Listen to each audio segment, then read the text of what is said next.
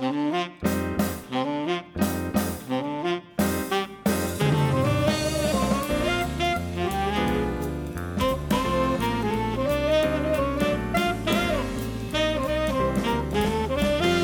Hello, all you lovely listeners out there, and welcome to our bonus podcast for episode 424 of Conversation Street, which is a discussion of 2020 so far. I didn't know whether to call it 2020. I was almost going to say 2020 there. What did you call it? 2020. Oh. I decided at the Old beginning of the school. year. I know, you made a proclamation. I'm switching to 20 after 20 years of sticking with that 2000, but there's obviously still Well, remnants of it left. We made proclamations and grand gestures at the beginning of We this made year. many resolutions at the beginning You of this said year. you said you were going to say 2020 and not 2020, and I said that this year would be the best year of my life. How's that going for you? It, it's not going great. You- we, we've had less time at work. It's Been a positive. uh, personally, I think it's been brilliant, but on the whole, Not so good year for has been- humanity. it's been a terrible one. But how's it been for Coronation Street? That's what we're here to talk about. We always, at the end of June, um, do a rundown of the six months uh, previously. Like, how's, how's it going midway through the year, kind of check up on the show. Usually, we've got more episodes to talk about than this. yeah, we do. um, we, we've had a bit of a mishap, haven't we? Yes, a bit of a pandemic has meant that fewer Corries have been broadcast than um, originally intended. One of the things that's most annoying about it is whenever there's something on Coronation Street that I'm really excited to find out what happens next. It's like, oh, if, if only we hadn't had COVID, we'd have known what the outcome of this cliffhanger was going to be months ago. Yeah, true. It's also bad because there's definitely because we have the blocking, and so usually you'd have to sort of wait till every other week to find out. Now you're waiting two weeks, Mm. and there are I'm sure there are characters in limbo where I'm waiting for something, and I know because I, I sometimes I go through um the synopsis uh, that they send through like for previous weeks. And go, oh yeah, what the hell happened with that? Mm. Yeah, I, I, mean, mean, even da- even Daniel's been in it this week. He'd be, he's been in limbo for months. I know that. I mean, Where's Beth? If, if we're kind of start kicking off with the discussion of how has Corrie managed the lockdown and coronavirus and everything, is there, there's an awful lot of kind of uh, give and take. A lot of we, we, we've got to be oh, you can't very considerate about of them, and of it's it. not their fault. I think it's brilliant that um, we've still been able to have coronations. Street. yes, we're not having uh, any periods There's like no EastEnders are with with a gap exactly. And also, um, I think many people have said that they actually prefer having three episodes a week instead of six. When it first started, I was very, very positive about it, and p- partly because the three episodes felt more manageable, partly because I quite enjoyed the, the way the cliffhangers sometimes worked Yes, and kept us on the edge of the seat. Uh, looking back on it, although I think Coronation Street has managed it really, really well, and there have been some weeks where I've thought, oh, that's pretty good actually. On the whole, I am I'm, I'm more kind of looking forward to it getting back into I'm the, not. the swing of things. Only because there have also been some weeks where it's not been great. Honestly, like if before it, the the way it is at the moment, if there is like one episode, as in one double episode, that was going to be bad, normally that'd just be you know one out of three episodes, a third of the week is bad. Now that takes it to over half the week potentially. It's a bad week. You know what I mean? Yeah, I know what you mean. Um, And I, then there have been some weeks like that. Some weeks have been great. For example, when we've had the Yasmin story in focus, all the stuff around the time where she attacked Geoff, that was amazing. Can I just say that was a really good example for me personally of how the cliffhangers worked in a, in a different way to the way Mm. was the that they were example. originally intended to be. So normally in Coronation Street you have two episodes a day and you get the first one and then you have a half an hour break and then you have the second half. And whatever cliffhangers would be resolved within half an hour. This time when we had the Yas- geoff and yasmin story the first half of it came on a friday evening.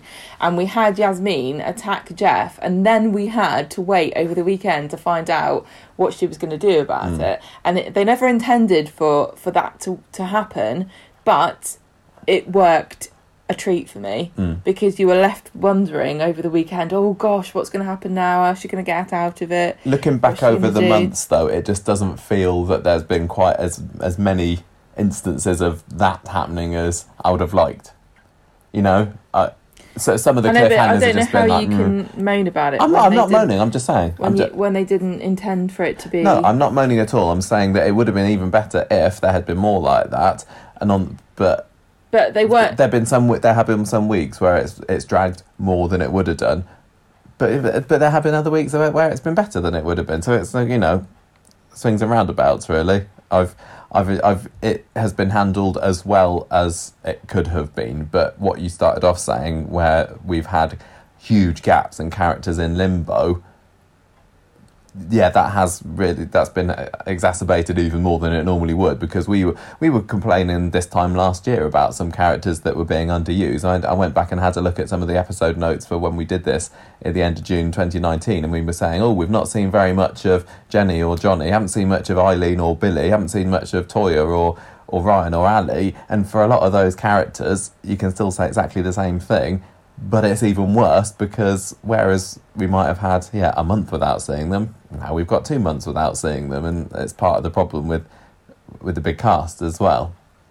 It feels like it's compounded some problems, but also had the uh, a, a side effect of revealing some strengths that Coronation Street could Yes, could um, capitalize on that they might not have realized that they had in, in up their sleeves. absolutely, Like the cliffhangers, there was a bit where I, I think, um, I think that um, Iain MacLeod dabbled a bit with the over the weekend cliffhangers.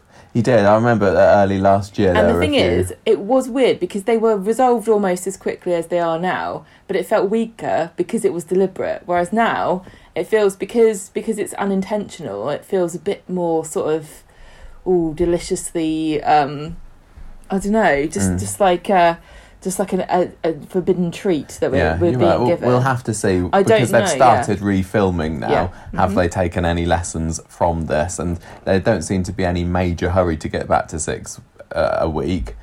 But I, I assume they want to, but especially by the time the 60th comes around. I think they've even said that in some interviews. They want to get back to there. But I, I, don't think. Didn't you say that you were I'm- looking at them their that press conference they did the other day? Hmm. and they were pitching some of their episodes as one hour long ones Um, specifically. that, no, that was to do with next year. Oh, that, that was year. in 2021. They're pitching them as how long. So yeah, we'll, we'll talk about that All right. the, the main of the podcast. But yeah, Sorry. No, no, sorry. it's fine. I, I, I just, but yeah, we, we will see. Uh, so on the whole, it, it's been it's been fine. Um, Well, you're I- you're being a bitch. no, because it could have been a disaster. It could have been an utter utter shambles. There could have been What periods without any Coronation Street. There could have been dull stories that had uh, dragged and dragged and dragged even longer. But that the, the, the whole, the backbone of the co- of the show has been the Geoff and Yasmin story, Hmm. and it's been given even more time to fester than it would have done normally.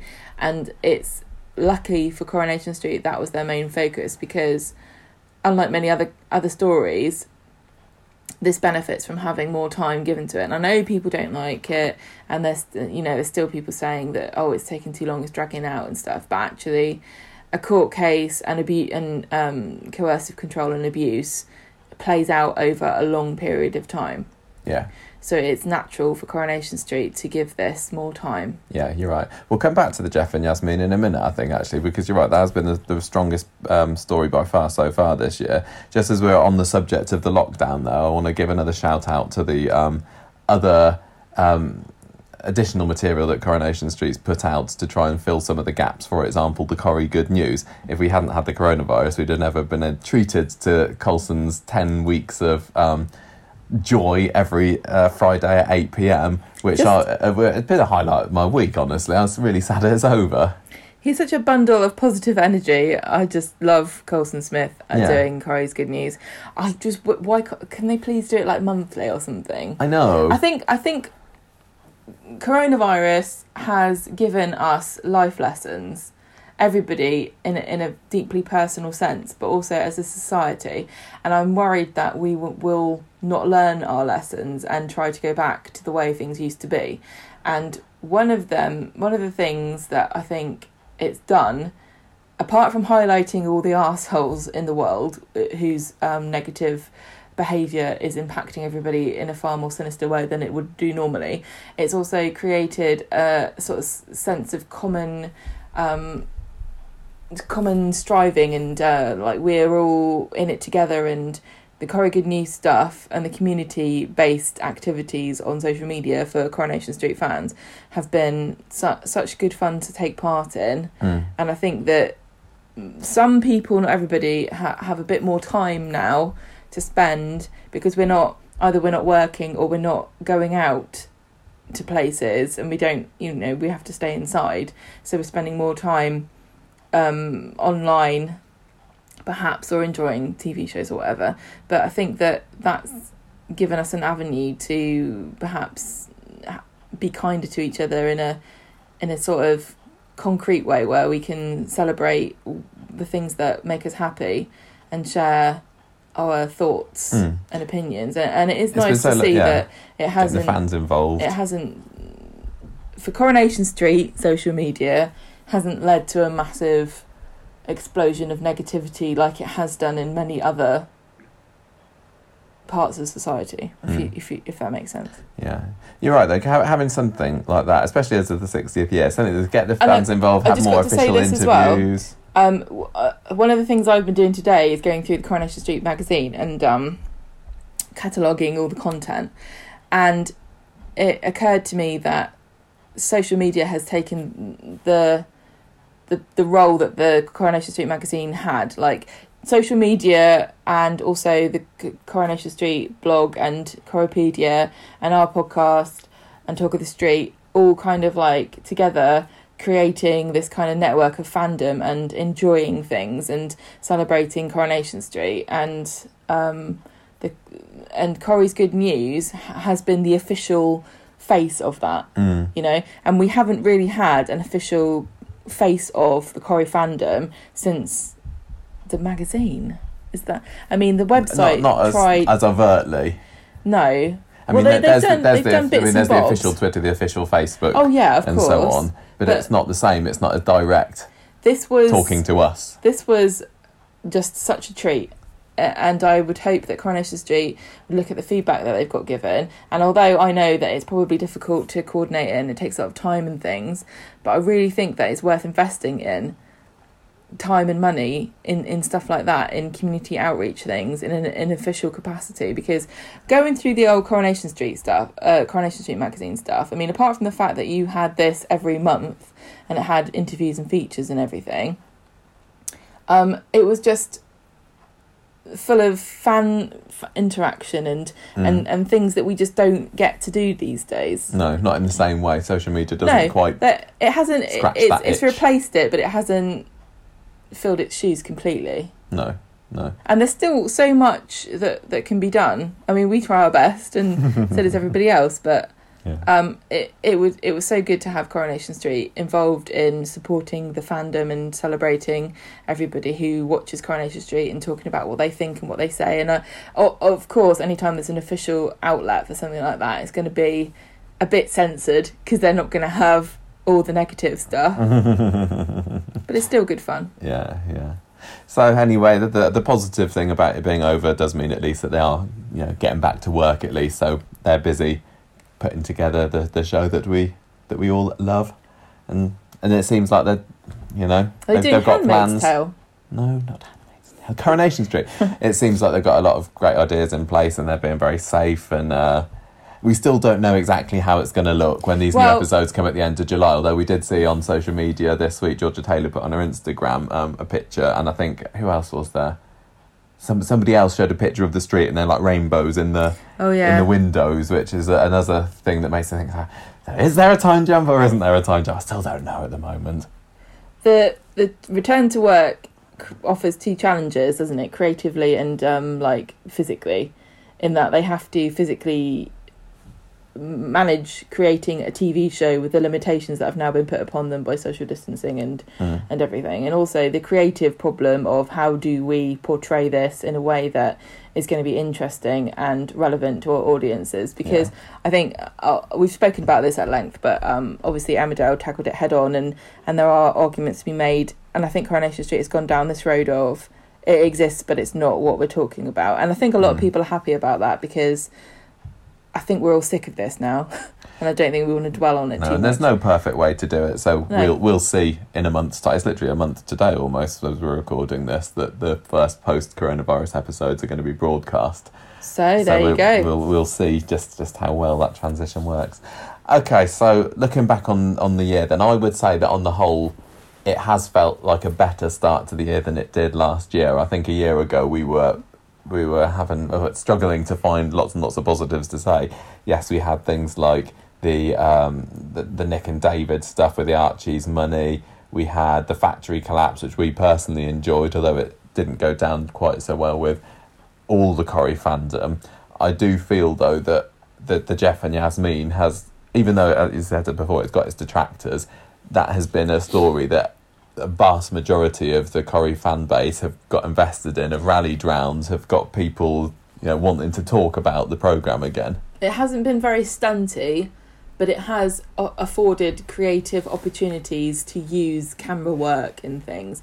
Like Mm. when we had the Geoff episode, when he was, I mean, the the magician episode where we had the, the moving around the Mm. the screen and, and turning around to face the audience. Yeah. That was interesting. And also when she stabbed him in the neck, of course, the effects there. To both of those two, I would say so far are, are, are high up there for the most memorable scenes of the year so far. I don't think you can say it competes with the pure visual spectacle that was the factory roof collapse, No, but there was a definitely a I felt a more emotional um, connection to it because I'm, I was I'm more invested in these characters, and I also unfortunately I will say this again, the Kana fan base, and watching that, watching Rana die and Kate and everything, I just felt a lot of the time I was watching it going, oh bloody hell, what are they going to say about this? I know, I know exactly what you mean. The the, the gonna magic the magic box scene was awesome, and the, the, like you said with the emotion, it's just about how when he afterwards he was like whispering to her, "You spoilt it, you you bitch," or, or Brilliant. whatever, and Just so and, and how the vicious. at Geoff thing came out of that as well, which I, I do wonder how much the writer of that scene intended that to take off, as it were, because Jiggle at Geoff has been his his kryptonite isn't it? almost since that's what well, yeah, what's it- getting it's to him. both his triumph and his despair because that was supposed to be his big old uh, amazing scene, and, and nobody realizes that when they say it to him, they're teasing him. But then Ryan did use it in that way. Yeah, Um, yeah, because everyone's starting to turn against him now. but they all think is, it's a joke. They all thought it was a joke, but it wasn't to him. no. Loved it. I, I, the fact that everyone is turning against him as well is worth pointing out that it's a, a fresh and unusual take for the soap to make because often They didn't just you'll go have down the whole everybody. of the street is against Yasmin and who on earth would possibly think that poor innocent Geoff could do this to his wife. Having split Um, opinions is definitely they're definitely working on that more than they would do normally. Yeah, yeah, yeah.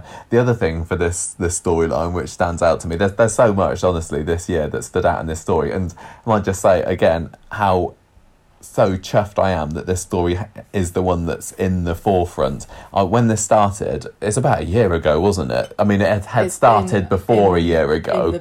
It had been dripped in, but last summer was when it started ramping up a bit more quickly. I never expected that this story would be so big so far in, in the future. It, it felt like it was an. It felt to me at the beginning, like, oh, this is great. At last, they're giving Yasmin something to do. She's been criminally underused for so long because we've been Yasmin fans so far. I, I, I couldn't be happier that she is now. You know, she's the leading lady. She's the poster girl, if you like, of 2020 in Coronation Street. But it's just a kick in the teeth that there are no awards this year. Yeah, there, yeah. There's still the Inside Soap Awards coming in September, October time. So she she will get she will get something, I'm sure. But the But but the- the, big one, Yeah, the the, one. Uh, the the Soap Awards sadly, has- sadly is uh yeah. Maybe maybe they'll extend the voting period to Honestly, 24 months next year. They need to do something because a year in soap can't go unmarked. by the British Soap Awards you're right. Anyway what I was saying was the other the other scene that stuck out to me was the well the the, the episode was the Charlotte Bronte one oh, which I Oh, didn't know I didn't see Vicious. coming there's, there's been so many moments where you've been watching it what what what an utter arse how can he be doing this though I can't believe it like you go no no really and when No, he went when he went out there and he was looming over the chicken coop it's like you your hand was in your mouth, wasn't it? Just going, oh, he's really doing it. And then seeing Yasmin eating her poor chicken and spitting it out with the broccoli and potatoes onto the plate. Having food thrown at her. That, I mean, uh, we've got a pandemic going on. There was a food shortage. she should not be spitting chicken out. And it would have made it would have made a bit more sense if he had actually, if there had been the pandemic on Coronation Street and that had taken place a bit later in the year, everyone would have gone, "Oh yeah, he killed the chicken. That makes sense." yeah, desperate times. I was thinking of getting a chicken for that How reason. resourceful, Geoff. yeah, Geoff, you're so smart. that that that was a real kind of blood chilling moment of, of many. Um, I love that so much. I really love It's- outrageous. it's a bit Television. dark comedy, isn't it? It's Yes. like your kid, Charlotte Bronte.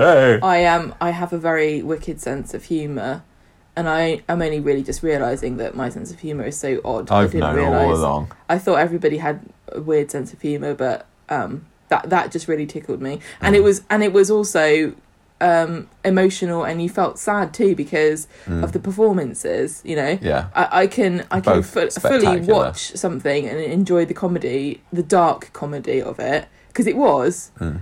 uh, but also feel like God, this has just gone another step yeah. beyond where it should really be going and I absolutely can't believe they're pushing it this far and it is it is funny and ridiculous that we can watch things like you know babies dying and people finding out you know wives dying of cancer and people being run over and stuff and but the the biggest reaction seems to have been I can't believe they killed the chicken and people at home like eating their dinner probably eating chicken going Yeah. this is awful I won't stand for this animal cruelty I know totally. Um, I think the other another thing worth highlighting for this story is how um, how good it's been for the character of Alya. It's it's rehabilitated Alya in, in a sense. Oh, it's it directed her smug, her smug Yeah, sense of it's a force for self righteousness. Yeah, it's because she's kind of like Sally. She can she's got a weaponized smugness and she's using it against Geoff. Mm. And although I've never particularly enjoyed Alya as a character, her her getting revenge is a bit more satisfying than it was when Anna got revenge on Pat, for example, because we never Yeah. liked Anna either, but we really liked Pat. Whereas here, it's just so easy to to sort of love to hate Geoff. Mm. And I, I can totally imagine after the story is over, Alya will kind of sink, Sink, back and yeah. become a bit of a dullard again. But for now, she's got her time to shine, and, and Sarah Khan is doing a fab job with it. Sarah- and and Sarah her, her with Ryan Prescott as well. I think they're bouncing off each other quite nicely as a couple. Uh, sadly underused, really well. as lots of uh, most of the couples in Coronation Street are. But yeah, that that's a really nice little element, and and having Sally currently turning against Geoff as well. Really I enjoying. really, I'm really enjoying the parallels also between Alya and Yasmin and Faye and Geoff at the moment. Mm. You've got two grandchildren trying to defend their grandparents, Yeah. and um, one of them's being rejected, and the other one is being manipulated, and it, it's it's quite fascinating. Mm. And it's a really good use of of previously underused characters. Faye, Oh yeah. you know, where has What, she what, been? what's she been doing? and and Alya, who's been a bit, she's she's never been the hero of her own story. I, I don't think. Even when they've tried to make her like when she when Luke died and she became the Black Widow of Weatherfield, Mm. and she just became a bit of a character of fun for me. I think she's turned it turning into a hero in this story, and I'm really enjoying it. yeah, I, I am. I really I never am. really like to see characters not. You know, not being like No, I like mean- with Iz, like with Izzy. I- you know, I don't like Izzy, but I don't like seeing her being sort of Yeah, I, I like to have a good moan on the podcast as much as you do, but I'd I'd rather love everything. yeah. But I, but I don't. No, I, nobody loves everything. Well, don't, no, that's not true. There are some people, some fans will love everything, won't they, about Coronation Street? But on the whole, there's always going to be characters and stories that you don't like. Um, Right. So But- what? yeah, so so, the, the, the, what? the- I suppose the only thing about this story that has- has not rung true completely for me is the, the whole camera issue. And I think they've left it a little bit too long for him to get rid of that camera because we were saying all along if she's been so thorough with the cleaning, why hasn't she found it? it, it really did make sense to me. They can make any prop they wanted. They didn't have to spend money on a camera. It's not like they were going, "Oh, we don't have the budget to buy an expensive spy camera." Literally, you could have got a tiny little lens and stuck it on, you know, a box of cereal and said it's been there the whole time and nobody saw it. Mm. Why did they get the biggest camera I've ever seen out of a CD rack? I don't know. I know, I know, ridiculous. Something that I've noticed about 2020 correlations. The only thing I can say is maybe that CD rack was full of like country and western music. Nobody would go near that in this country. think you think you're onto something. Yeah. something I've noticed about 2020, Corrie, is the um, how some of the um, characters, uh, the non-white characters, people of color, have been to the forefront. So obviously Yasmin, as I said, has been the poster child of Coronation Street this year, but also Asha and also the Baileys in some way have been pushed to the forefront. Which has felt Yeah. quite refreshing for Coronation Street. I mean, Tanisha Gorey continues to be an utter revelation Yeah. to the show. I mean, we saw um, uh, we saw sparks from it last year, didn't we? During the, the skin whitening storyline, lightening storyline. Sorry, and um, she's Did they na- have any of that this year? Or was it just last year? it, it was only touched on as part of the Asha Flasher storyline this year, but she's. I, I'm not. Some characters, some actors, I sometimes have to force myself to like, or I'm like, oh, I think, I think I like this. I'm not, not really sure. I'm gonna, I'm gonna go with it. But with with Asha, it's like I'm there. She's, she's got me. I, I don't. I can just sit back and enjoy enjoying her. Yeah. Um, and I think one thing is important to mention is that the Bailey storyline, a lot of a lot of the criticism of it um, is that they that we haven't had a black family on Coronation Street for a long time, and we've not really had a black family like the Baileys. no, I mean, had- the closest we've had is like Mandy and Jenna. yeah, exactly. Or you know, back in the eighties, we had um, what was her name? Sonia who's going out with Curly, but So they're the first black family right to there? sort of move into a cor- Coronation Street as a family unit. yeah, Um, and, and I think people have commented that they didn't really like the fact that their race became an important focus no, of their it, and story. it, it really is, isn't it? They're But- the issues family. the, the thing is to to not address it is not necessarily the right thing to do because they're the only characters that can portray this story Mm. and it would be wrong to, for Coronation Street to pretend that racism doesn't happen. And, you know, we we know we're we're going through uh, a period of um, sort of social change regarding racism Well, and people yeah. focusing on on social justice. Um, so I think the Coronation Street were right to to take the Baileys and use them as a sort of springboard. But again, the the uh, and I agree with this. The the criticism has been that it doesn't. You know, the Baileys could be any black family. The storyline that they've been given could be. It doesn't. There's nothing special or unique about the Baileys yet, No, particularly. and they've been It- here it a year been- now. It could have been a any any black family could have had the exact same storyline, and so it feels like um, now we need to to move on and give them something t- that makes them that breathes life into them as characters and doesn't make them like tokens of um, a story that um, is important one, but it you know it and and I think so. It's important to to recognize that. Coronation Street can still do these storylines with other characters of color. So you've got Asha, and you've got with with the bullying and the and the um the the online pornography stuff, Mm. and you've got um you've got Yasmin, yeah, um, and those two stories are not in any way related to the race of the characters. no, And I think that if you're going to criticise the Bailey storyline and say that um, Coronation Street's focusing on just their colour and not on on and anything else, you have to also fo- recognise that Coronation Street's doing really good things in pushing forward other other characters from Mm. Yeah, they, you're right. They, they just need to develop more of a personality for the Baileys. They've been here for a year now, and I still don't feel like they're. They still feel like you know the new family, don't they? yeah yeah And I don't think they should do after twelve months. And there's still some dangling threads, like this whole Grace thing. Uh, This is that's been another um, victim of the protracted storytelling that's been brought about because of the virus.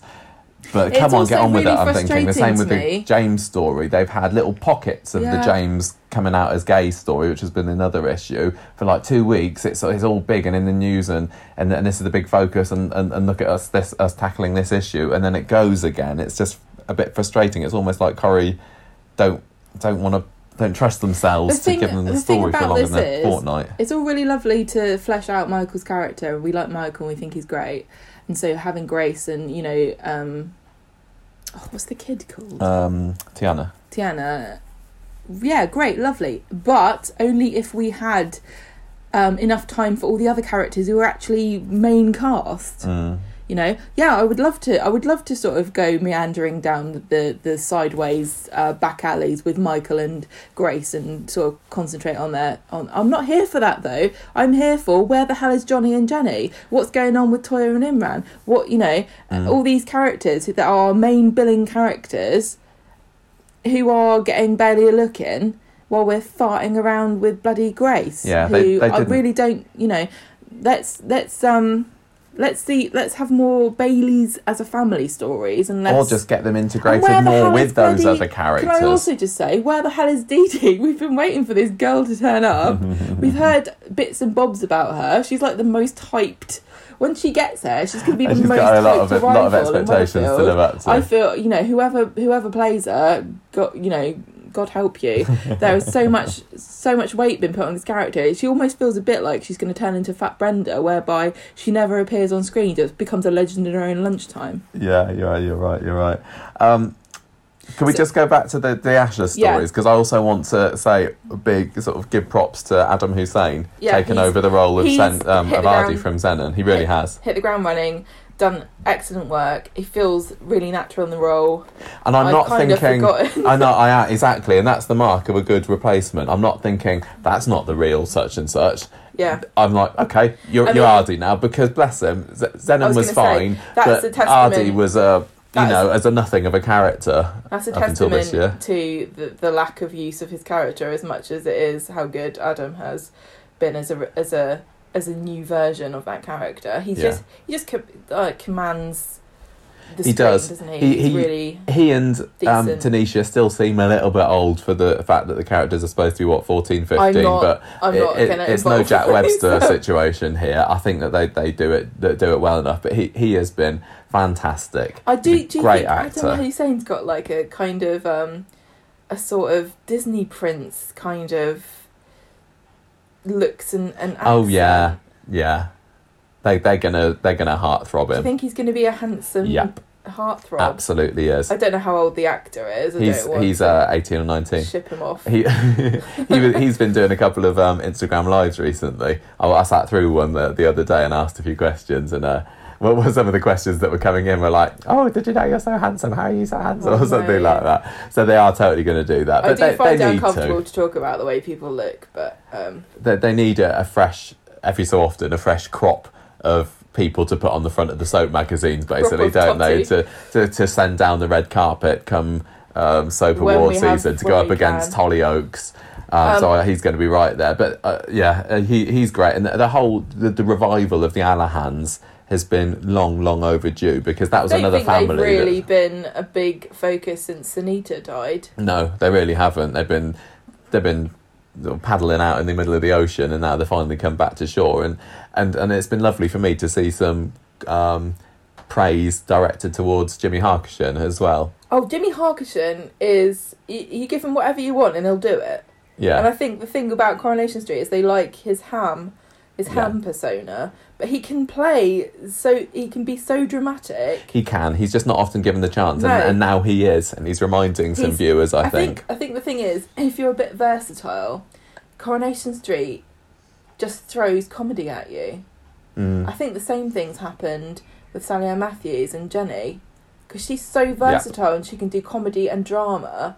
I think Coronation Street goes, oh, quick, we need more comedy. We fell in love with the character about four or five years ago because of the drama. Well, no, I was when I was going through the. um It was five years ago when she had her breakdown when she kidnapped Jack, Yeah, and I was going through the that for the quiz that we did at the beginning of the show, and I was just going, yeah, my god, that was good. What a different character she was. Mm. she's got so she's got so much range but the thing that's the thing soap actors in general have such great range because they have to be versatile and i Mm. think um, sometimes they get put in a shoebox It's just been a massive joke that the biggest thing that Jenny and Johnny have done so far in the first half of 2020 is go to France. go to france yeah, their story is we're going off screen for a bit. While you're off screen beforehand, you're just upstairs in the Rovers. It's Yeah. like it's, it's And such also a shame. They, they, I doing hope they up- come back with a bang. Doing up a bathroom that we've never seen. Yeah, there's been so much talk about this B and B stuff, which I suppose is finally bearing fruit. Now we've got Scott in there, but the Rovers. What a boring character to this time last it, year, we were saying they need to do more in the Rovers. The Rovers are supposed to be the hub of the show. It's all about the Rovers, and everybody's socialising in Well, the Rovers, but we're just not seeing Can it. we also just point out that when Toyah and Peter were the landlord and landlady of the Rovers, they were, you know, Toyah was in almost every scene, yeah, and and we still get just as many Rovers scenes as I think we ever did.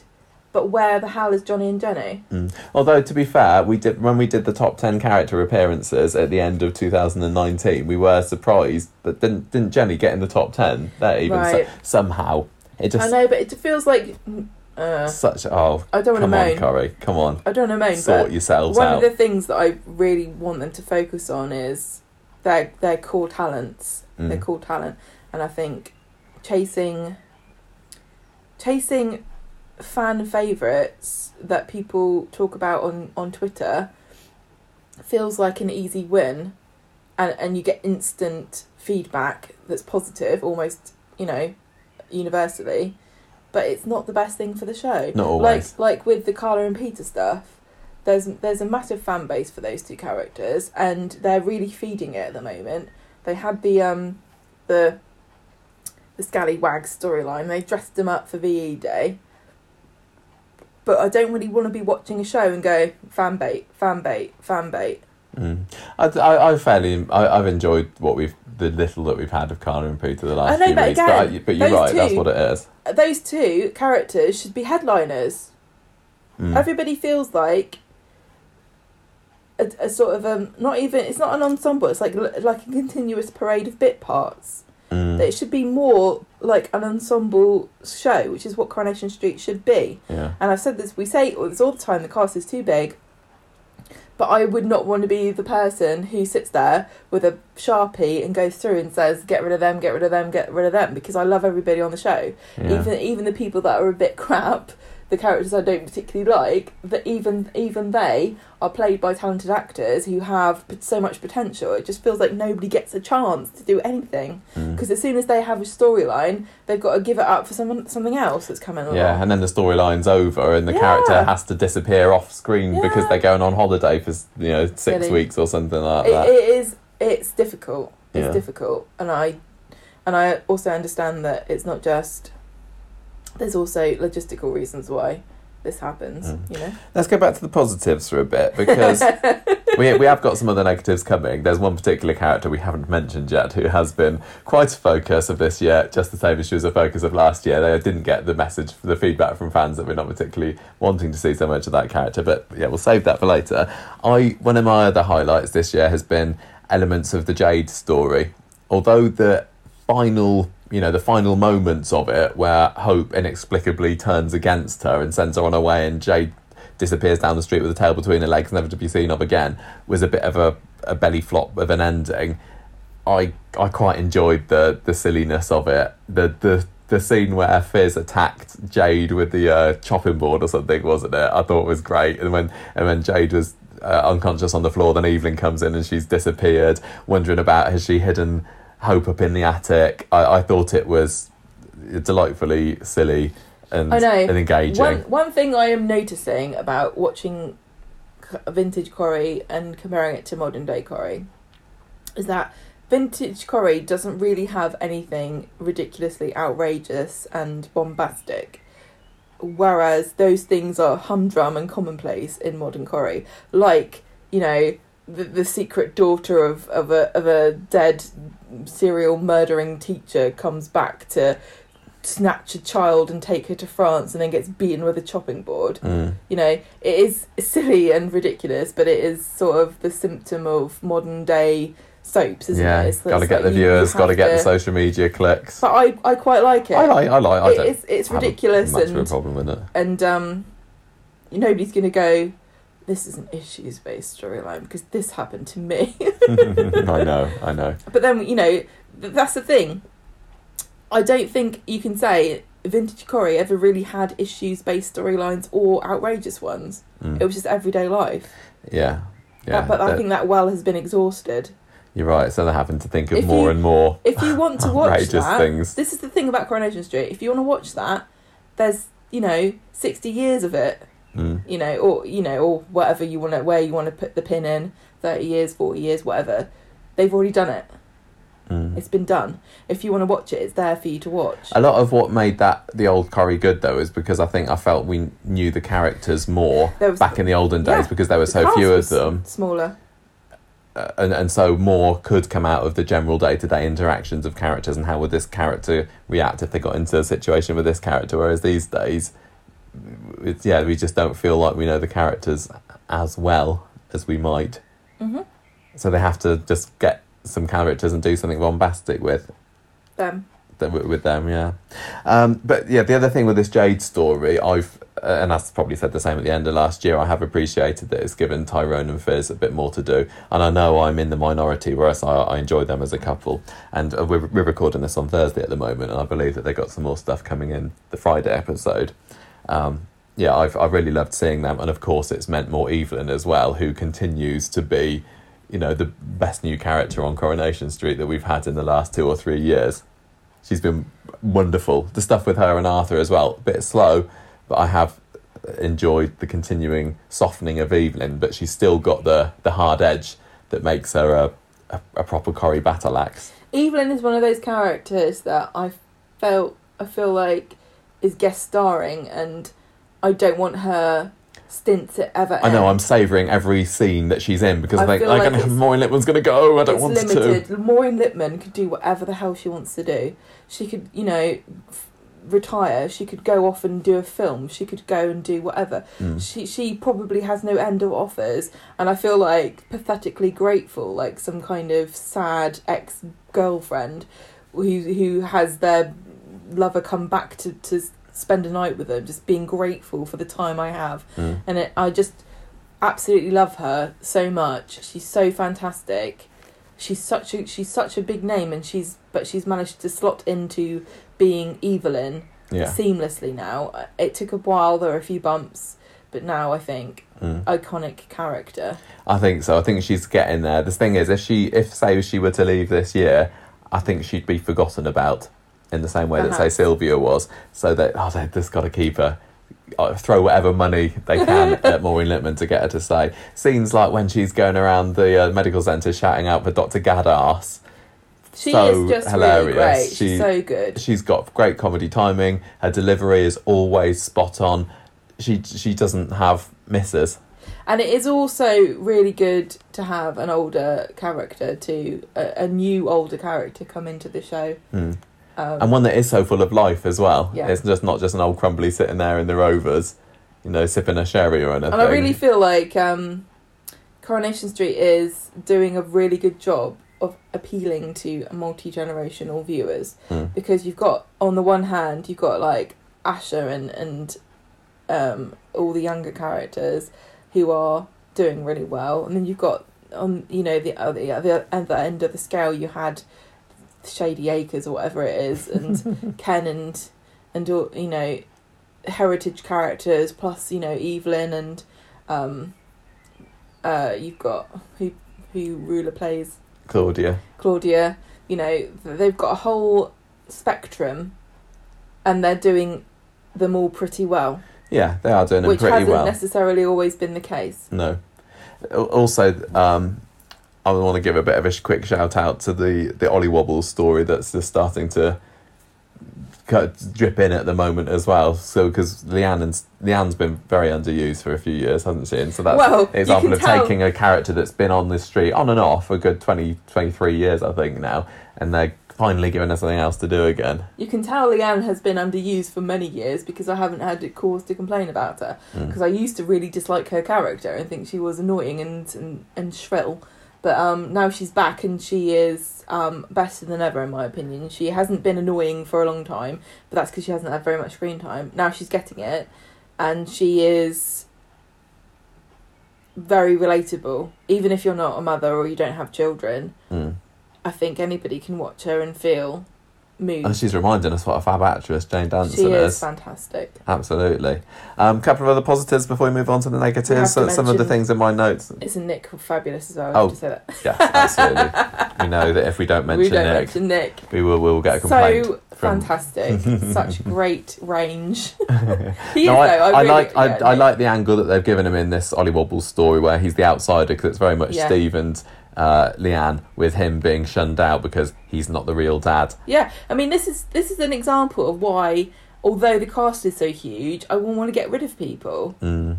That there are so many great networks of character interactions and and um, history that it would be sad to get rid of anybody. Yeah, very. Not that Nick would be anywhere near the front of the line if I were to start chopping oh no, heads not off. at all, not at all. Very interested to see where that story goes because it's um going to be harrowing. I think that's what we. is the word. That is the word that we can say. Where, wherever this goes, there's going to be drama. I think if you you know how people say, "Oh, what's the word of what's the word of the year?" and everyone's going to say it's either going to be unprecedented or coronavirus for this year. But I think harrowing is a pretty good word as well. Um, a couple of other positives then. Um, Nina, she she she started in the show what October November last year, bubbling along nicely. She's still not had a huge story to get her teeth into, but there's not a lot to dislike about her at the moment, I would say, and she seems to be going down pretty well with the fans. She is Interest- so fun and quirky. Yeah, quirky is right. She feels fresh and different. The Please pe- do not do what Coronation Street normally does, which is like that old adage of, normalise her. of hammering the nail hammers down. Yeah. I mean that the hammer, whatever, a nail sticks out and you get hammered down. Um, remember how weird and original Sinead was when she came into the show. She was like a ditzy. She was like Luna, the Luna Lovegood Yeah. of, of Coronation Street, and then she got turned into anyone else. Mm. You know. Yeah, I think I'm, I mean, I'm she's, hoping that she's because such a such a cookie cutter, boring character by the end that that Daniel's continuously following blonde women around because he's confused about whether his wife's alive or not anymore because he literally can't tell the difference because she didn't have a personality. Yeah, no, that's a good point. I, I, I'm hoping that because Nina is so noticeably different, they, they, they couldn't get rid of really that do completely. anything without people noticing. No, no. So she's doing great, and and it looks like she's going to be. They're they're involving her a bit with uh, the, with Asha as well, aren't they? Fostering a bit of a friendship there. It's fantastic that it's been given Roy something to do. That scene where she and Roy went back watching was just lovely.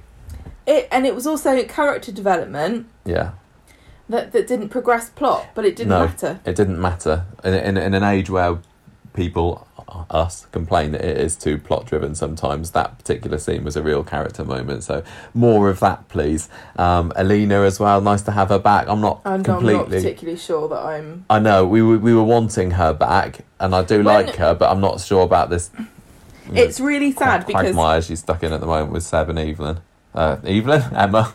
It was really sad because the Emma, Seb, and Alina love triangle was was kind of sweet and interesting, but only for a very brief moment in time. And now we're here, and we've come back to it. it's another victim of the of the three episodes a week i think I know, if we hadn't had that it would I don't care. I just feel like saying to Seb, just bloody pick somebody Mm, and tell the other one to go and sling their hook. yeah. I love all of these characters, and I just kind of I want to slap them around a bit and get them to make their minds up. I, I kind of want to slap Emma around a bit at the moment, and uh, obviously Emma's not really. done a lot great. No, it, uh, they've got to really watch themselves with Emma because she was so so so good in her first I year. just don't want them to do So- what they did with Gemma, which is to to have a great character who works really well as a comedic character. She's got she's she's charismatic and she's won the affections of people almost instantly, and and, and she's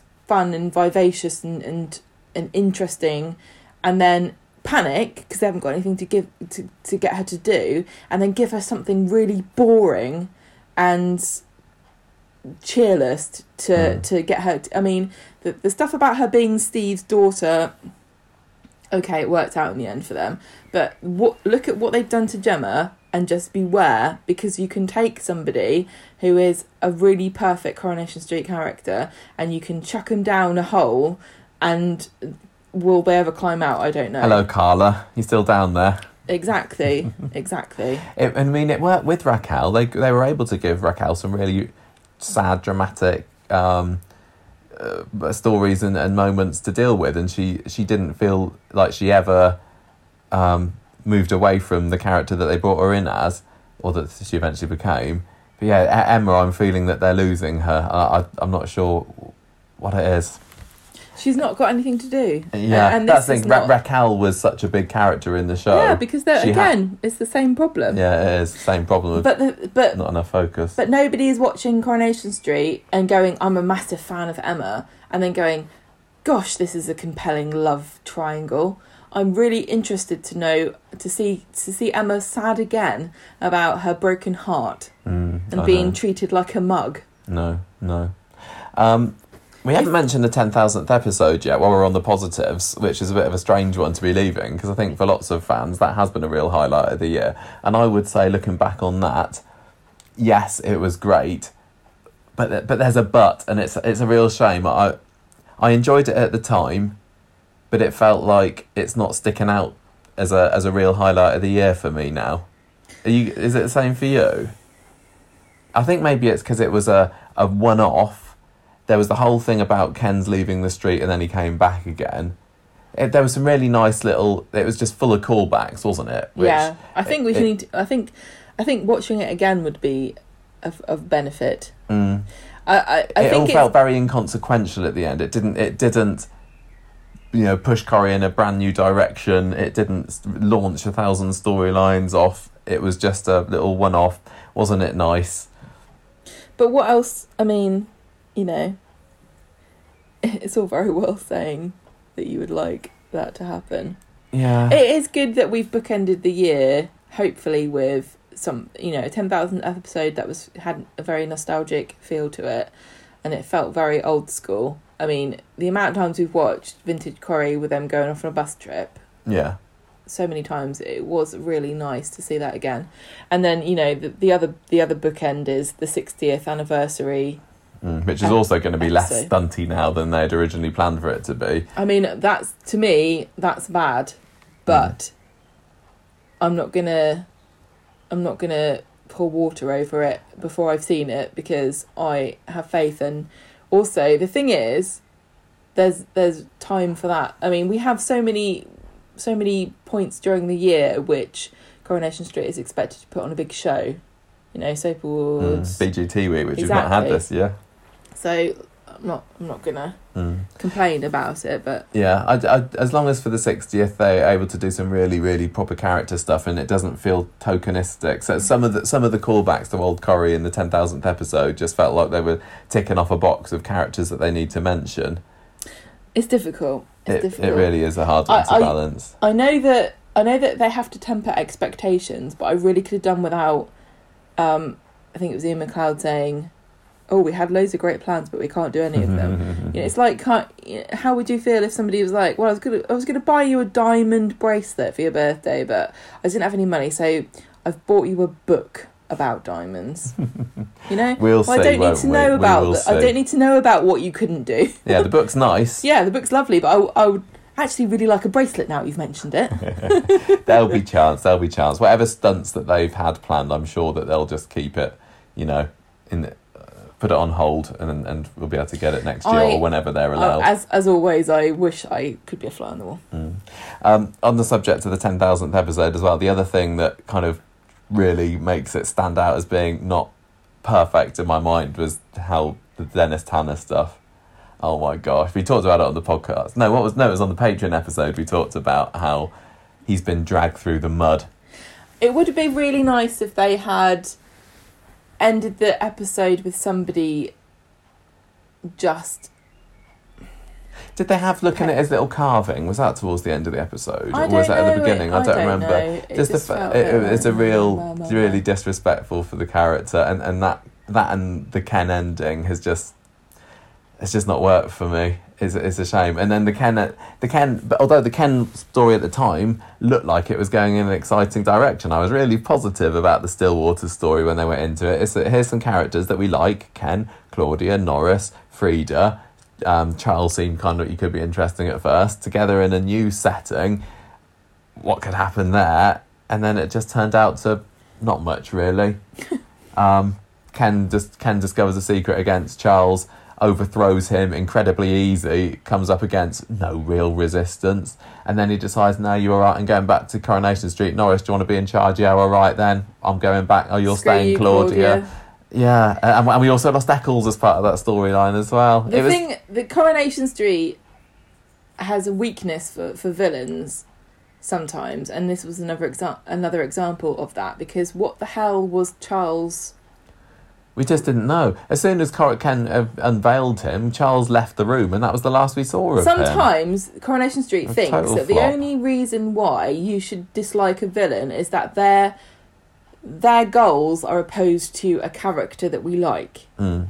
just because Charles was in charge and and Ken, and Ken didn't like it, and he was being and he was sort of like using his power To siphon off wasn't money. wasn't really enough for me to really care that much about him at all. No. You know, just just because somebody's the opposite of one of our favourite characters in inverted commas doesn't mean that they're. It's the same thing that happened with um, Brian and the and the deputy headmaster. Mm. There was absolutely no motivation there whatsoever. It didn't make any sense. He was just the villain, and whatever he did was was simply just to annoy Brian because that's what the plot was, Mm. not because it made any sense or he had a motivation to do anything. And the same thing with the Stillwater stuff. yeah. and Um, also, oh. Claudia sitting there waiting to be to for that time when Ken was going, oh, I'm gonna pass my uh, my um, premiership on to somebody else who deserves it more, and Claudia's like, oh, it's going to be me, and then he says Norris, and then we don't really get anything else out of Claudia apart from Ken dumping her. Mm. Yeah, not not the best ending for a beloved character. Well, we we liked her. Uh, I, d- I don't want to dwell on the negatives too long, and this discussion is already running quite long. But the, the Gary story has I been a big mind. eh for me this I year. Is don't that a mind. positive for you? I think the Gary stuff. it's Only, dragged. I think the thing is, I have faith that this is going somewhere fascinating, and I don't mind being taken around the back roads to get to that destination. And I think other people, of, It's, you know, it's had a few interesting elements, like the, the, the bit where Maria got the measles from Bertie and the whole anti-vax element. Although that was more Daniel than Gary, but it was still you know tied up in that story. Um, and and Ali's exit when he after he had that fight with Gary was quite fun. But Mm. it's it's really feels like that they're you know circling a drain or something here. But Okay, I don't know. Maybe it's what's the main problem with this year? Gemma. Gemma, Gemma, Gemma. Again. Same as last year. We they they obviously had a when Iain MacLeod started in the show, he, he and I, I've said before, I don't fault him for it. They looked for a character that was popular with the viewers and said, right, we're going to have a two year, three year, however long plan for this character. And by gum, they are sticking to it no matter what the Come feedback hell or high water. they're getting from the, Whether the you like it viewers or because not. like at this time last year I could say okay well you know they they they wanted to you know, give her a time in the spotlight. So and and they wanted to see it through but the fact that they're still going with the quads oh my gosh. Just just just dreadful. The stuff with the Freshco marketing the the the problem upon problem that they're throwing at them with the the house fire Aled being deaf um, the the bitchy mums at the at the mums and babies group. Can we just point out here that any one of these stories by themselves is enough for a character t- to handle over the course of a year? Even Geoff and Yasmin, who've been the main focus of this year, really only have one problem, and that is the coercive control storyline. Gemma has had four babies, postnatal depression, a house fire, a paedophile um, stepdad, um, a deaf child. Mm. Um, she's had psychotic dreams about killing her children. Sticking a child in She's a washing had- machine. She's had vlogging. She's had fights with Freshcos over the control, creative control of her family Mm. story. She's, you know, I mean, Just been all over it feels place. as though just throwing everything that they can at this and nothing's sticking because this is not the storyline that Gemma should be in. Mm. But now she's got kids, she's kind of stuck there. And it's really sad, considering how much we used to love the character. They don't need to have thrown everything they they could at this story. No. And and and, and again, the other thing also is that Chesney is like a, a pathetic, useless accessory. Like you, when when you buy a an instant cooker, an instant um, what is it called, instant pot, and you get those weird spatulas that come with it. and you put them He in a drawer and they the keep spatula of Coronation and they fall Street. down the back and you don't even notice that, that they're not there anymore because who the hell wants a plastic spatula with a weird kink in the handle? Mm. nobody. If i Um, want a spatula i'll buy my own spatula. Don't give one to me. Bernie's the other element of this story that's like I, I don't know whether I like her. I kind of want to like her. And I- I, I Jane Hazlegrove's a good actress but i think she's alright. Um, Adam and Sarah have been a massive miss from me. I keep forgetting that they're married. don't care Have we even seen Adam and Sarah share a scene since they've been back off their honeymoon, actually. which went on Where for about two months? I don't know. I don't care. There's, there's all I'm thinking is that there's got to be some really good plot reason that they're put together because there's. I'm not seeing the chemistry between them. We didn't see any romance. They got engaged at the drop of a hat. Got Yeah. married. It's that we- we're not seeing anything of their married life. There's got to be some reason why they there's put a them reason together. why the movie speed did not follow at the end of it keanu reeves and sandra bullock's marriage after they came together under extreme circumstances in, in a romantic way Mm. right adam and sarah got together because there was shooting at christmas Well, they they were together before. That's yeah i know but she, he proposed to her Yeah. because of that right Yeah. Uh, and, and they all got caught up in the, the romance and the, and the, the sort of the adrenaline Yeah. and then we followed it, and it's just bollocks. And they're still living at the flipping Platt's house as well, aren't they? It's it's utterly ridiculous. I'm not feeling that at all. But then you could say that about so many characters, couldn't you? well, so many relationships. So many relationships, and also on the subject of it, the living arrangements as well. The Platt's living arrangements is ridiculous. So is having Imran, Toyah, Alya, Ryan, and Craig all sharing a flat. The the whole sit story with number one, where it's just Tracy, Steve, Amy, Ken still living there now. Peter and Carla were only not living there because they're moved into the Rovers at the moment. Well, yeah, we know that that's not going to last forever because they're just house sitting. Yeah, they're just temporary. So and then you've got Abi, Emma, and Seb, who not Abi, actually Alina, Emma, and uh, Seb. actually have tension regarding their living arrangements, but that's not even that interesting. No, no. But on the subject of Abi, now you come to mention it, what's going on with her and Kevin? And again, another pair that came together for plot reasons, and that was all right. When Abi blew up Ray's car, we were we were cheering her on, and I, I don't mind the idea of um, the pair of them together, but Well, we haven't know, seen them together. What's their relationship Coronation like? Dunno. Street is very weak with with relationships. They like to set them up as a story, and then you know, like That's Billy, their biggest weakness, and the fact Billy that and they were Paul, huh? Imran and Toyah, huh? Yeah, Abi and Kevin, huh? And the fact Jenny that and there Johnny, is, their huh? Coronation Street has been built on such fantastic pairings, Stan and Hilda, um, Jack and Vera. Even things like, um, uh, Len and Elsie, yeah, who never got together. And they were like the Ross and Rachel of Coronation Street. They couldn't even do that now because they wouldn't be able to help themselves. I know. Oh, oh, they wouldn't. They wouldn't even get a chance. They probably wouldn't have enough scenes together. Yeah. It's it's it's a real. They they've got to sort that out. That that's my biggest message. Apart, These days, if anybody on the street got divorced, I don't think I, I would really care or split up. The only ones I would care about were are are people where I actually like the actors personally, and I'm like, oh no, I want them to split up. But yeah, that's not a reason to to. Mm. Yeah, I'd, I'd be I'd be disappointed if Jenny and Johnny split up, if Imran Yeah. and Toyah split up, Yeah. if if I, I think I, even if Abi and Kevin at the moment because I, I quite like I also quite What like Sally Carman. Sally and Tim? I mean, what's going on there? Well, you would you would be annoyed if Fizz and Tyrone split up. yes, I would be annoyed if Fizz and Tyrone split up, but it wouldn't. But it wouldn't send ripples through the program, would it? No. Um, yeah. It, mm, Coronation Street needs to work on interpersonal relationships, marriages, goings out. yeah, give us a reason to invest in these characters. Otherwise, you can you can stick Tyrone and Fizz on the front of the Soap magazine as they have done this week, saying "New Jack and Vera" as the headline as much as you like, but The we're not going to no. buy it unless we see it. Um, one thing that they're good at though is family stuff. Like, Barlow's and the Platts, and yeah, uh, that's you they're really better feel like you really feel like there's a real bond that.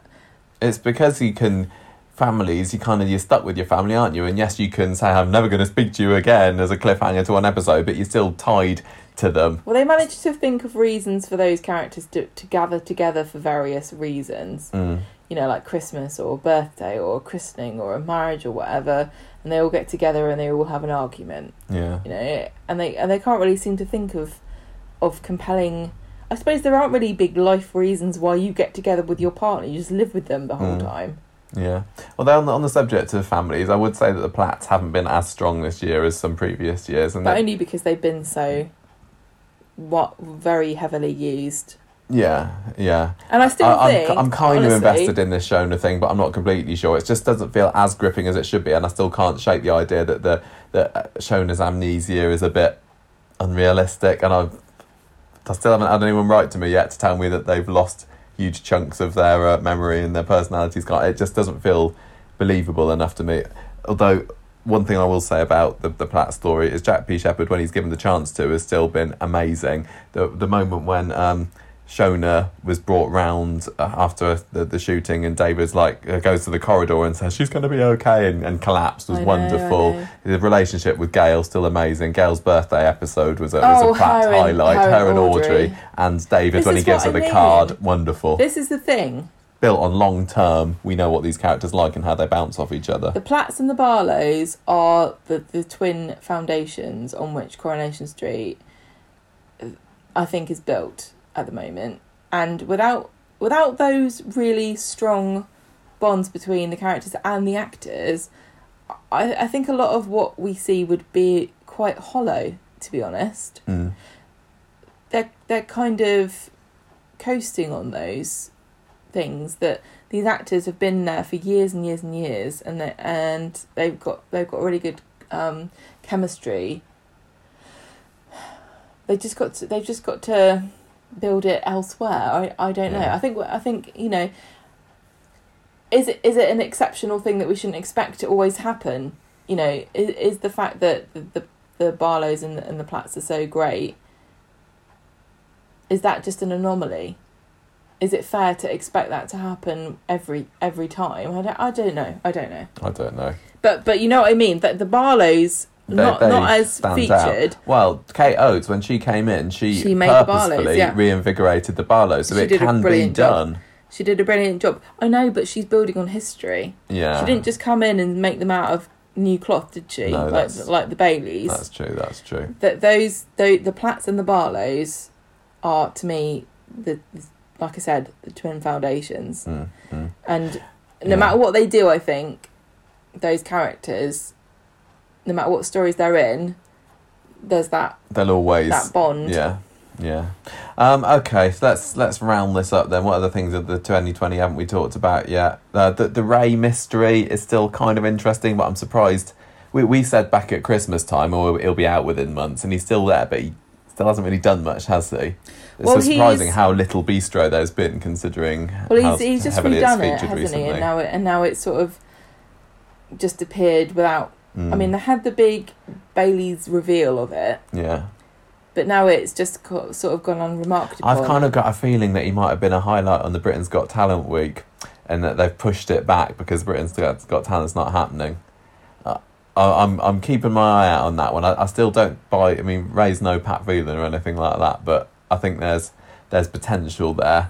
the last thing that And, Ray's and he owns the garage, doesn't he? I know, but the last thing that Ray's done is fire a racist. So Mm. he's not exactly up there with the great villains of Coronation Street past, is he? Very true. Um, what else is there? Bethany's gone. Michelle's gone. Both exits that felt a little bit underwhelming to me. You know, they weren't they weren't sensational, but maybe they don't always need them. well, so is Ali. At, at Dr. Ali, yeah. Um, that, that's I think that's kind of it. That's that's been twenty twenty, hasn't it? It's it's been all right, and it's been there's been lots of hurdles that Coronation Street has had to overcome, thanks to the pandemic.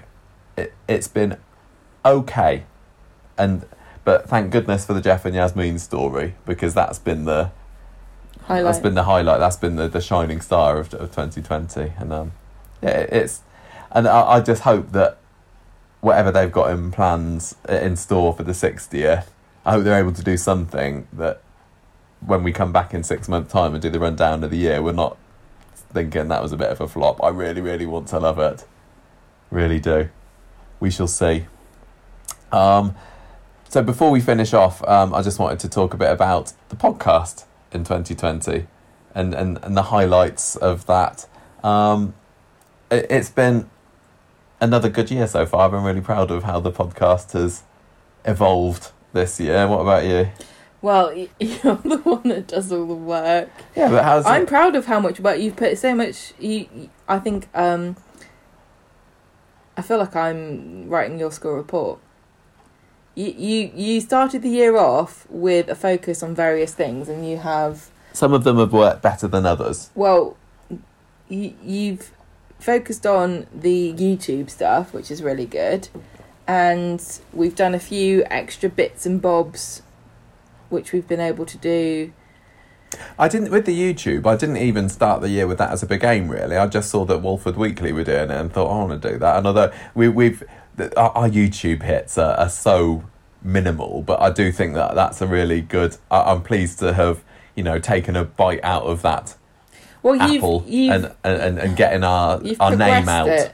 You've progressed it so that we have a YouTube channel. We we have got some kind of There's presence content there. on YouTube and um, and on Instagram as well. And I think we've hopefully gained a few new listeners via that. And, and I'm personally, I just enjoy making all the, the, the covers and everything for the YouTube because I like doing my little graphic design there. But it is it has made extra work. There's there's a lot more that I'm having to do for the podcast each week now compared to before.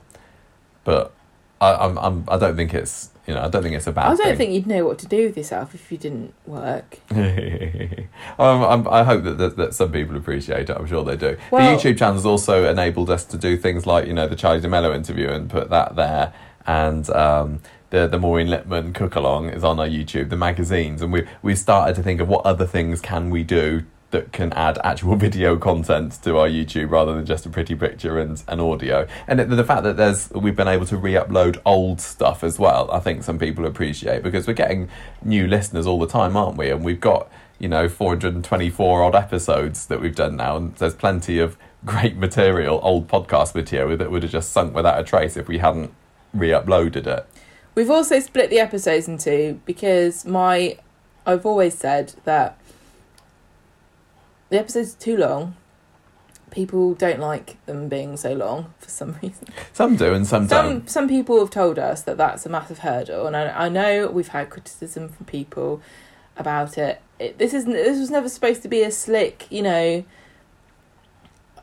overproduced highlight reel of Coronation Street. This No, is just us sitting down on the sofa having a chat. This is supposed to be something you can put on that you can listen to that you don't really have. It's not like we're throwing historical facts at you. We're just chatting, and, and it's supposed to be like you're sitting with your friends in a pub and they won't let you get a word in edgeways. That's how I describe the show.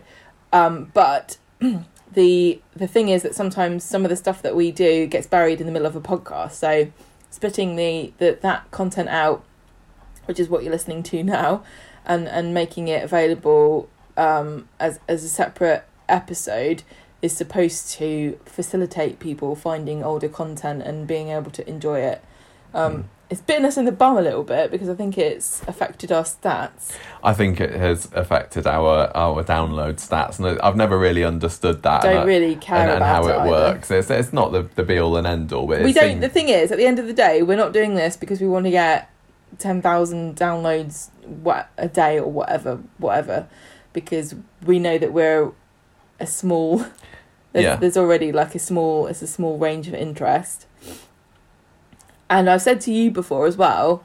What do you want to get out of this sh- out of this show? And really, all we want to do is share our love of the show with people that also love the show, and Mm. we're we're doing that, and we're doing it better than ever. I think I think so as and well. And a lot of what what we've been able to achieve is through patreon and our patreon has grown Mm. massively this year and i'd like to thank everybody who is a patron and also if you're not a patron that don't worry about it just you sharing and talking about us and and feedback and giving us feedback and liking us and interacting with us on on facebook and twitter or whatever That that, adds enough. to it and, and reviewing us on itunes and stuff yeah, that yeah. that's all part of supporting us and and like I said, we only want to do what we're doing. Mm. We we we have ideas for how to branch out in the future. But I think that we're doing what we want to do now. Mm. You said at the, uh, a, a while ago that I kind of went into 2020 with some ideas about what I wanted the podcast to do, and and, Yeah. and, and one of them was it's the 60th anniversary. Let's delve into the classics, which were obviously a part of the podcast before because we are doing the character profiles and the feature discussions and everything, but we, we, we hadn't seen any really of the 60s and 70s and now on our DVDs we're nearly at the end of the 70s so I've I feel like I've got a pretty thorough knowledge of the whole range of Coronation Street and it's not just from things that I've that I've read about and I'm really glad that how much you've enjoyed it and it's added a, a certain richness to our discussions about the program it feels like we're not you know faking it. When I've spoken about Coronation Street in the past before, it was in in a sort of un, unfathomable, this is mysterious and unknowable kind of arcane knowledge that only few possess, like some kind of secret knowledge. But Hmm. but now I feel like if I say Elsie Tanner, I know who the hell I'm talking about. yeah And I always felt I, I, I've never tried to represent myself as somebody No, who knows haven't. everything about Coronation Street, and I still don't think I do. But I feel I've got a bit of a better foundation on Yeah. which to. I've just I've loved I've loved love love watching the old episodes. I've loved doing. I always look forward to the feature discussions where we do our five year review of them. Um, it's just given me yeah such a, a better understanding of the show as a whole. Certain characters that we would never would have thought we would love, we have fallen in love with. Yeah, it's like back in the back in the day. If you had told me something about Coronation Street, there would be no way for me to know if you had made it up or if it was real. but now, I get the references when they talk about like when they talk about VE Day and Ken was talking about his dad. I was like, yeah, Frank. Yeah, God, I remember Frank. yeah. And if you if you were to have a character name, like if somebody had to say Minnie Coldwell to you six months ago, you'd be like, "Oh, that was that old woman, wasn't it?" Yeah, But now well- the name Minnie Coldwell conjures up such images and love exactly. I know. in both of our and, hearts. and even back in the day, I didn't really know understand what a snug was, and now I do. yeah, it's it's been a really wonderful. So I'm, that that for me has been one of our biggest achievements of 2020. Just um, wallowing in Corrie's very rich Oh, it's been fantastic. Yeah. The only thing I regret is that we haven't been able to watch every single episode, Mm. and um, we still have some ideas of how we possibly could could fill in some of the gaps. But it feels like we've been seeing really enough for the moment. think it's such a shame that there's no way to access the archive because Well, even by the end of this year, we're not going to have caught up with you know, no, where we I know, started, I are know, we? but I It's I, ongoing. I want to watch. I want to go back. We, every year we watch Corrie, they add more episodes onto a week. So the ten episodes per year on each disc Mm. becomes more spread out. Yeah, And watching those first eight episodes Yeah, from seven eight. nineteen sixty was just really fantastic. yeah, in a sequence. and I just would wish that we could. We could do that Mm, more. mm. I know that a lot of them are on YouTube because they were on Granada. Yeah, no, there's, a, there's Jerry Booth. There's got uh, there's the name of a YouTube channel, and uh, Auntie Corrie as well has got lots of. I don't know how legal it is. But Well, Corrie's not taking them down, so they can't be that bothered. the thing is, oh, at the moment, we can't do that because we're trying to review the DVDs. yeah, we'd we'd never get to you know we'd still be in the sixties if we were able But- to wa- if we watched every episode we wanted to. I know, but ne- next year, Yeah, exactly. It's I a, would that could be a like fill to the go back Yeah. and actually do that. yeah, yeah, definitely.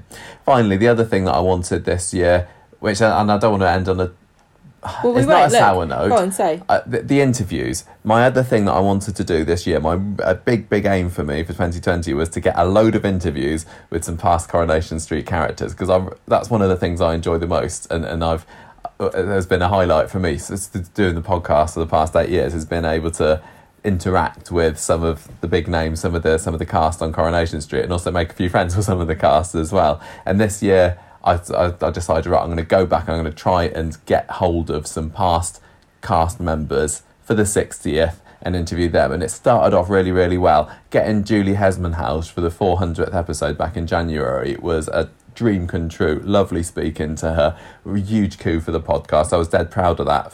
Followed by Kevin Kennedy. Curly Watts was such a favourite character of mine when I was growing up. So, sort of meeting you know a childhood hero, if you like, was wonderful, and and talking about old school Coronation Street stuff with him, brilliant. We got Simon Arnold on, who played Ashley Peacock. It's because I went to, went to school with somebody called Simon Arnold. I always think that Steven Arnold, wonderful, because Ashley Peacock was a great character.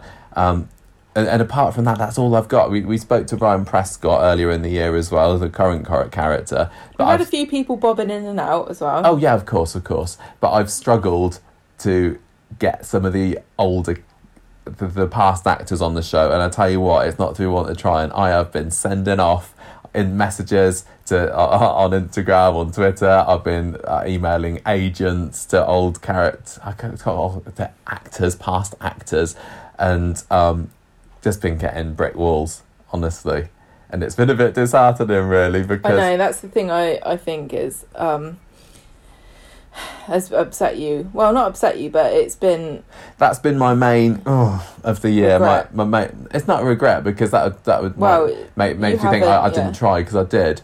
Um, I I wish for the podcast we'd been able to get a few more of the old names on the show, but for whatever there's reason, there is still there is still time. But whereas in January I was like, this is the year that we're going to do this. Now I'm feeling, oh, it wouldn't be nice if we got you know one or two more. Um, but yeah, Well- I, I don't know. We'll, we'll just have to see. But, I mean, I, I just listened to. I'm in the middle of listening to um, a wonderful, wonderful interview with Thelma Barlow. That I can't remember. Distinct nostalgia. I think the podcast is called. I'll, I'll talk about it more on the other episode. It is fantastic. I'm thinking. How do you get Thelma Thelma Barlow? She's not even one I've tried. I thought that she was off limits. How do you manage that? Um, so that there, I'm, I'm sure as the year goes on, if if all you want to hear is interviews with past cast members, I'm sure that that you'll be able to, but it just might not be through Conversation Street unless unless we have a massive turnaround. But I, I, as I say, I, d- I don't want to downplay it's a bit how excited and chuffed I was to be able to speak with, particularly uh, the Hez and Kevin Kennedy, because that that was.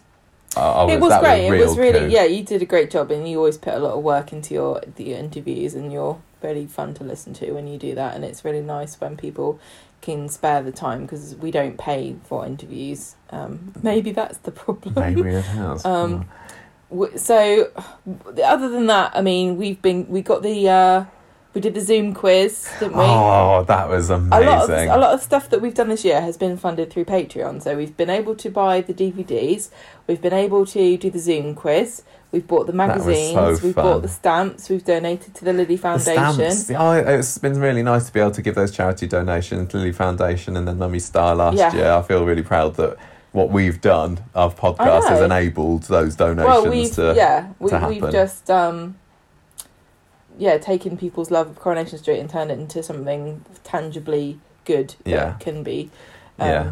used for to, to use for the, the issues based storylines Yeah, that we the, the the podcast is, you know, despite it not going exactly how I wanted it to, is in a really really good place at the moment. I'm I'm, s- excited about yeah. the future of the podcast. We've got lots of ideas for what we can do for the rest of the year.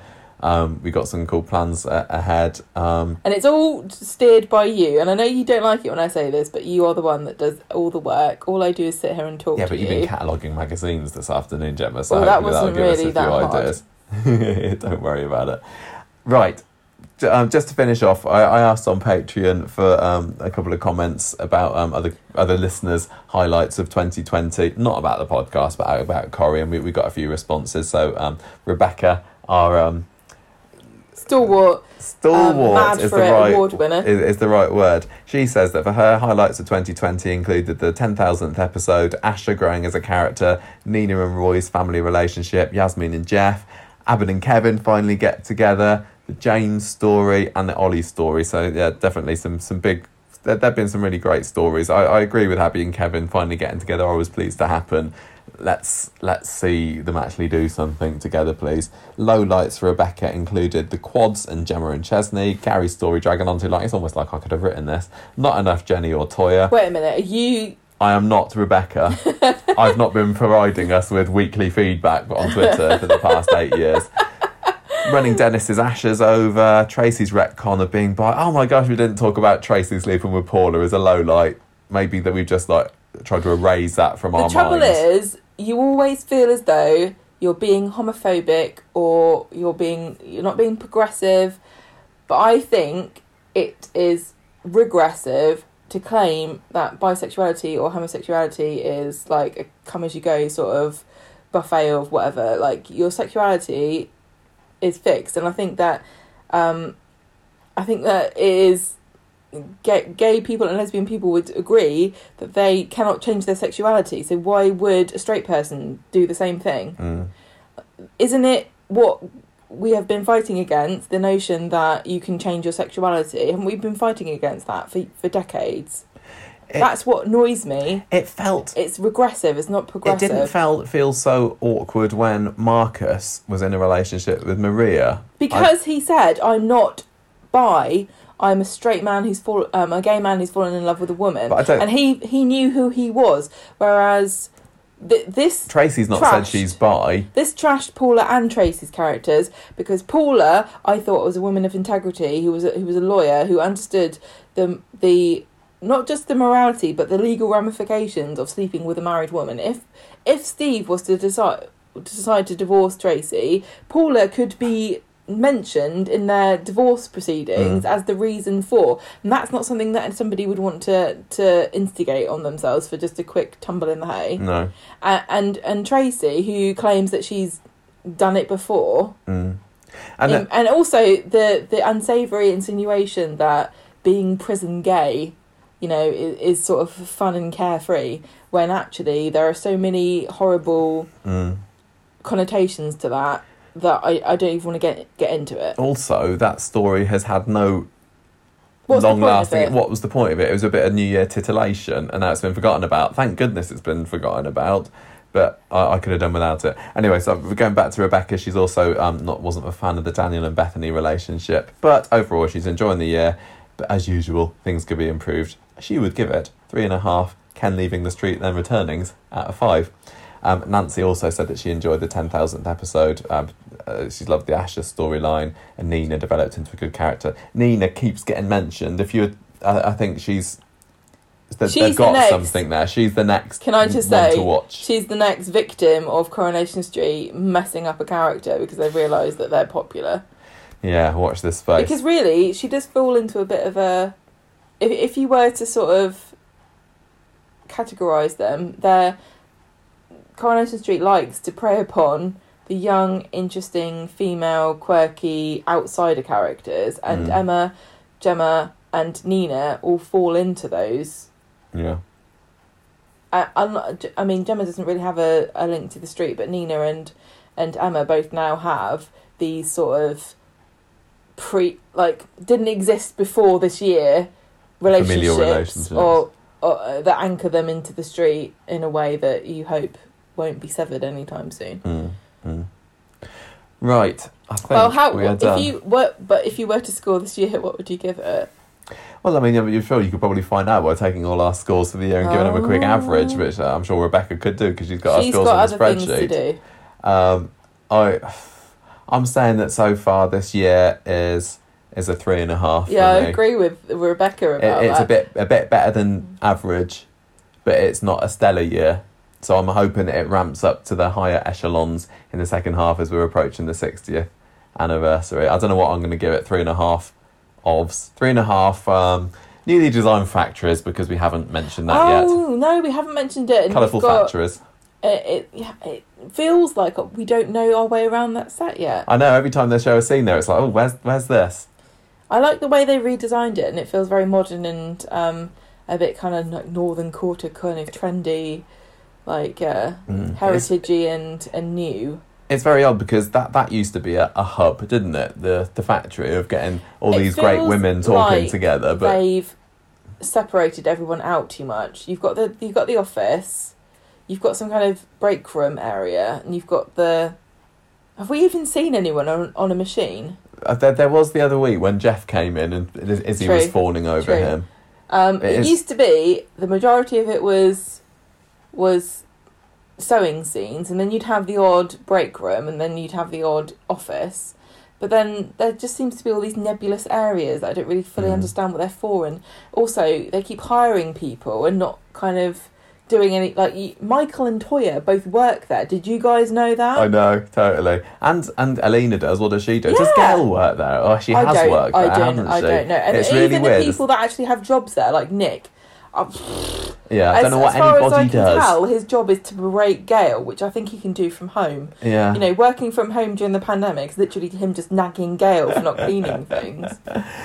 it's odd. It's like they felt that they had to open it. It was about time they reopened it, but they didn't have anything to do. So where where that used to be a hub, now it's not. And interesting, the Bistro used to be a hub, but they've barely used that. The Rovers, they haven't used that as a hub for ages. Where's it the hub then? It's the cafe. Yeah, I think you're right. It's The cafe is isn't it? w- a weird new meeting spot where everybody seems to eat all their meals and cross paths. I tell you what, though, Michael, that two pound ninety five for a curry not changed in about ten years. That is a bargain. You couldn't even buy a ready meal for No that wonder price. everyone's just catching on to it, are they? Yeah.